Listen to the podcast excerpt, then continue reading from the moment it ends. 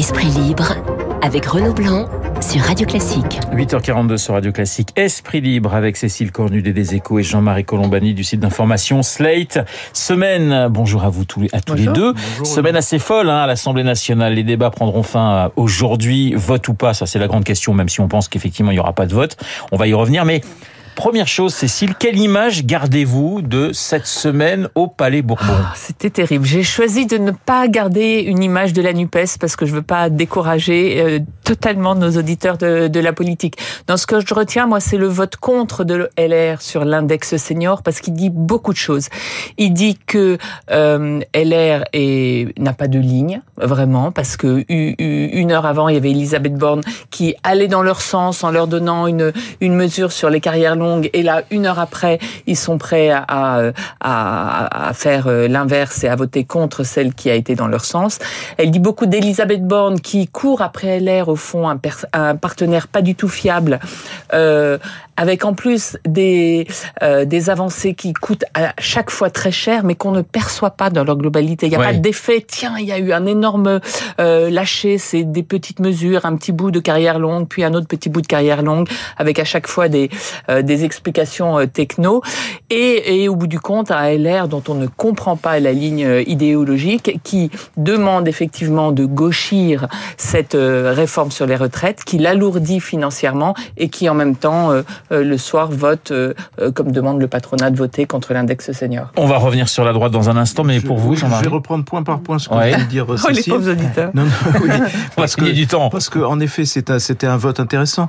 Euh, à la fois, le, le LR, on trouvait logique qu'il vote contre une mesure qui était dénoncée par le patronat. Donc là, on est dans un schéma ultra classique. Et on est aussi dans un schéma classique quand l'extrême gauche, enfin la France insoumise, vote elle aussi contre, parce qu'elle vote contre une mesure de gauche qu'il n'est pas question de laisser adopter, parce que vous ne pouvez pas laisser votre adversaire euh, prendre une mesure humaine ou une mesure positive vue de la gauche. Donc c'est toujours la politique du pire. Et donc euh, les deux sont très très bien caractérisés de ce point de vue-là par rapport à leur, euh, j'allais dire presque par rapport à leur ADN. En même temps, il y a tout ce qu'a dit Cécile, c'est-à-dire que tout ça entretient une confusion totale. Et au bout du compte, on aura une réforme sans doute extrêmement dégradée. Et voilà, dégradée, qui oui, rapportera à peine plus que ce qu'elle oui. Et j'ajoute que les concessions qu'évoquait Cécile de, de la première ministre euh, déstabilisent la majorité parce qu'elle elle fait des concessions comme ça qui bénéficient uniquement à LR, et la majorité n'est plus ce qu'elle était même au, lors du premier quinquennat. Il y a trois, il y a Horizon, il y a le Modem et il y a Renaissance. Il n'y a plus de pacte entre eux. Il y a un grand désordre et une absence de, comment dire, comment dirait le président de la République, qui l'impute aux autres, de boussole. Ouais, ouais. Ça va laisser effectivement des traces. Alors pratiquement aucune chance d'un vote dans l'hémicycle. 9000 hein. amendements encore à, à, à débattre, 3000 avant le fameux article 7 et, et l'âge à 64 ans.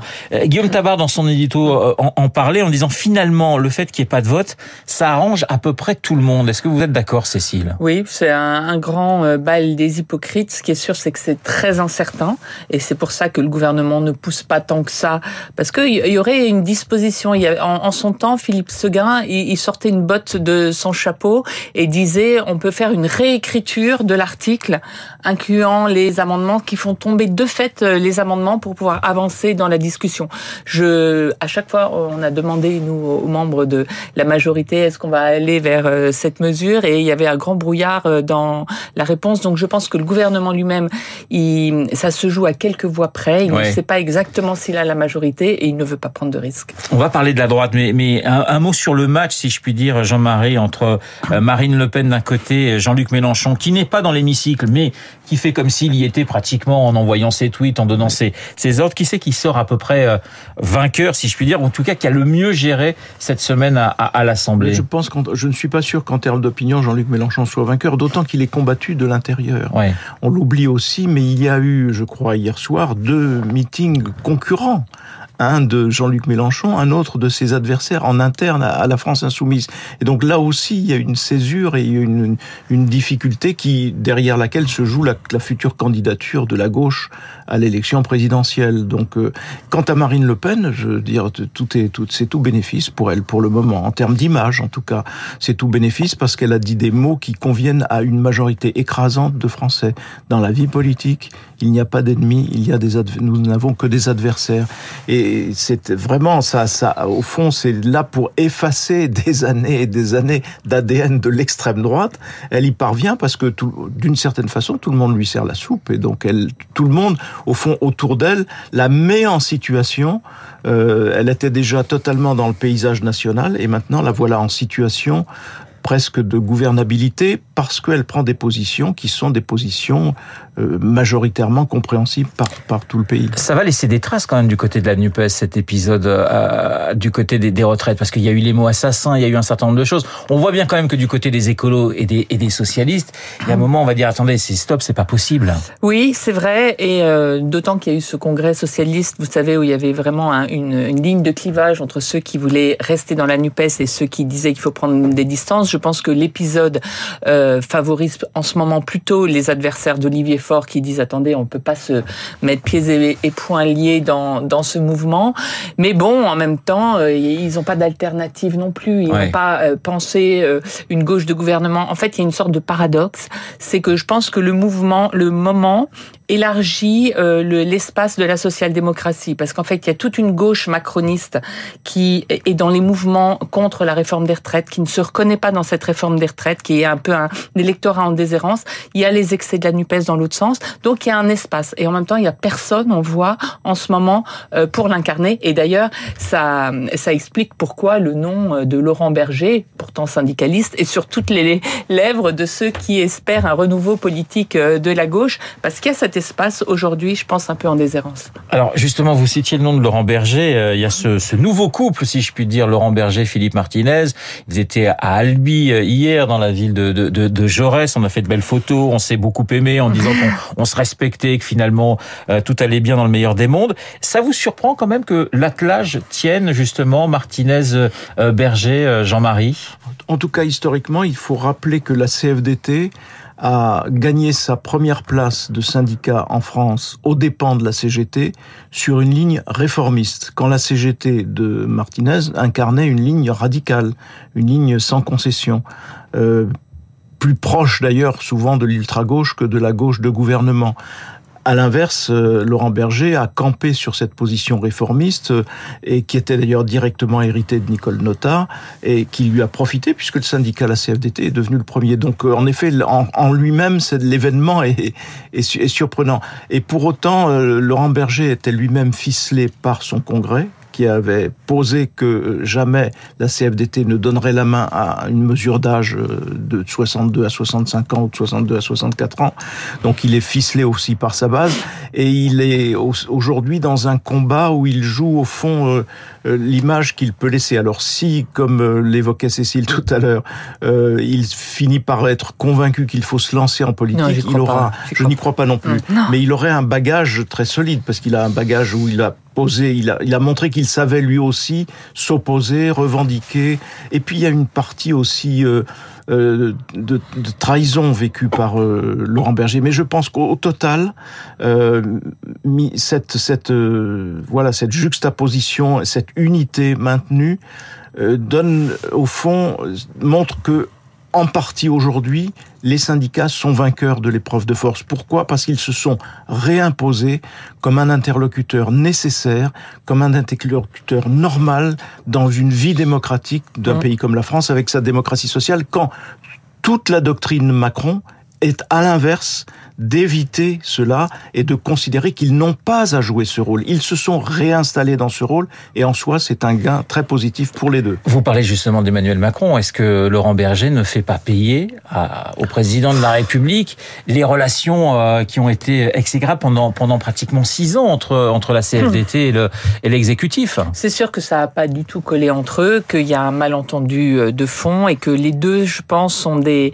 sont deux grands orgueilleux et on mal vécu euh, certaines euh, provocations euh, entre guillemets. Donc c'est vrai que Laurent Berger, il est un peu, il est un peu à, front renversé. Et d'ailleurs, Philippe Martinez aussi. Les deux sont. À Philippe Martinez est beaucoup plus doux. Il, il, accepte de se mettre dans la roue stratégique de Laurent Berger. C'est Laurent Berger jusqu'à présent, jusqu'au 7 mars. Après, on verra ce, que ça donne. Mars, ouais. Mais qui a choisi la stratégie de Laurent Berger. Et Laurent Berger, effectivement, s'est durci euh, beaucoup plus que ce qu'on pensait. Il est dans une sorte de leg de la CFDT. On sait qu'il va partir euh, d'ici un an à peu près. Je pense qu'il va être l'anti-Nota. Nota qui avait finalement accompagné la réforme euh, Juppé en 95 et qui l'a payé très cher en termes d'adhésion derrière. Lui, c'est un peu le contraire. Il y a certes son congrès, mais je pense qu'il va plus loin que son congrès. Il n'était pas obligé euh, d'être comme ça le meneur. Il est meneur du, principal mouvement social depuis euh, dix ans, et ça, personne ne pouvait parier là-dessus, je pense, il y a quelque temps. Alors, essoufflement du mouvement hein, pour cette euh, cinquième journée de mobilisation. Le, prochain rendez-vous, c'est le 7 mars. On parle pas de, de, de, grève générale, on parle d'une France à l'arrêt. Les mots sont, sont importants, mais Jean-Marie, on, on, change de stratégie, si je puis dire, du côté des syndicats? En tout cas, on, on change d'époque parce qu'il y aura le, à partir du 7 mars, il y aura donc euh, un débat au Sénat. Et donc on sait qu'au Sénat, la réforme sera votée, puisque la droite sénatoriale qui est majoritaire est favorable à cette réforme. Et à l'inverse des députés, les sénateurs sont à la fois unis et cohérents, les sénateurs LR. Euh, et puis, euh, en effet, il y a cette annonce d'un durcissement, d'une nouvelle étape. Et donc là, on, on, ne sait pas trop comment les choses vont prendre. Il y aura cette, la journée sera massive probablement parce que toutes les forces syndicales vont être concentrées sur cette journée. Après, est-ce que ça peut enclencher un mouvement plus dur, un mouvement qui va de grève en grève Vous savez, on fait une assemblée générale chaque soir, on décide de la poursuite du mouvement, dans quel secteur, ainsi de suite. Ça, on ne peut pas le savoir. On ne peut pas le savoir, mais là, on va se trouver devant un vrai, une vraie décision stratégique qui va interpeller évidemment Laurent Berger euh, parce que le discours sur euh, multiplier les arrêts, multiplier les, les, les, blocages va être celui de la CGT. Mais que va faire la CFDT par rapport à sa doctrine qui est ben, on s'oppose, mais une fois que la loi est votée, c'est la loi. Est-ce qu'ils vont maintenir ce cap ou est-ce qu'ils vont être entraînés par euh, un mouvement qui, qui peut se, se, durcir. Et là, on n'en sait absolument rien. On va quitter la rue, on va revenir justement dans l'hémicycle avec euh, cette droite qui est assez euh, difficile à comprendre. LR, la malédiction euh, groupusculaire, c'est ce que vous écriviez il y a cette semaine, Cécile, dans, dans votre journal Les Échos. Question toute simple, il y a un chef quand même à droite. C'est, mmh. On a l'impression que Ciotti est débordé, que Vauquier ne dit rien, Marlex, que voilà, voilà, que Marlex est pareil. Il y a quelqu'un à droite qui tient un peu la baraque? Non, il y a, il y a des des, individus qui sont perdus. Ouais. Et euh, si je disais malédiction groupusculaire, parce qu'on a le sentiment en politique normalement que quand vous vous euh, rétrécissez sur votre socle, eh ben au moins tout le monde est radicalisé, mais défend euh, des convictions fortes, les, les rares qui restent. Or là, il n'y a pas de rares qui restent. Il n'y a plus de socle, il n'y a plus de fondamentaux dans LR. Vous avez une partie des gens qui restent sur une idéologie assez libérale, compétitivité, entreprise, réforme des retraites pour créer des de manœuvre financière et faire autre chose. Et vous avez une jeune garde euh, qu'on pourrait euh, résumer derrière euh, Aurélien Pradier qui dit non, non, notre concurrence c'est le RN, il faut parler au peuple, il faut revenir sur ce a, ce qu'on a perdu en premier pas les électeurs Macron, mais les électeurs de chez nous qui sont partis sur Marine Le Pen. Donc, il faut avoir un discours très social et donc euh, anti-réforme. Donc, c'est vraiment coupé en deux. Et euh, je pense que Éric Ciotti. Ils sont déjà plutôt, pas très nombreux, mais en plus, Éric ils sont Ciotti en deux. Laurent Wauquiez ouais. sont plutôt sur euh, la ligne, quand même, traditionnelle ADN réformateur, mais ils sont dépassés par cette base-là. Et eux-mêmes, je pense, sont perdus. C'est pour ça que Laurent Wauquiez se, se, cache. Et vous le disiez, finalement, il y a deux droites. Il y a celle du Sénat qui, de toute façon, est beaucoup oui, plus unie et sûr. qui votera le texte. Et puis, cette droite à l'Assemblée nationale qui classiquement est représentante d'un parti qui aspire à rester un parti de gouvernement au Sénat en tout cas. Mais euh, c'est vrai que la, droite, d'abord, elle est en panne de chef parce que Nicolas Sarkozy s'est mis à l'écart euh, par sa faute lui-même puisque refusant de soutenir la candidate de son camp, il a été démonétisé. Donc il ne peut plus jouer l'influence qu'il avait et qui faisait malgré tout de lui le chef dans l'ombre. Donc ils n'ont plus ils n'ont plus ce leadership Et donc derrière, en effet, ils ont un, problème de, de, leadership évident. En même temps, on retrouve très exactement le clivage très classique au sein de la droite. Hein. C'est il y a dans ce que l'on décrit aujourd'hui, il y a les héritiers de la fracture sociale selon Jacques Chirac. euh, lequel a gouverné avec Alain Juppé à l'inverse. Mais néanmoins, il avait tenu ce discours. Il y a toujours eu ces deux courants dans la droite. Simplement aujourd'hui, ils sont très peu nombreux. Et puis sur le fond, qu'est-ce qui les distingue vraiment de la gestion d'Emmanuel Macron? Qu'est-ce qui les distingue En dehors de dire on est l'opposition, on est l'opposition. Mais quoi sur le fond?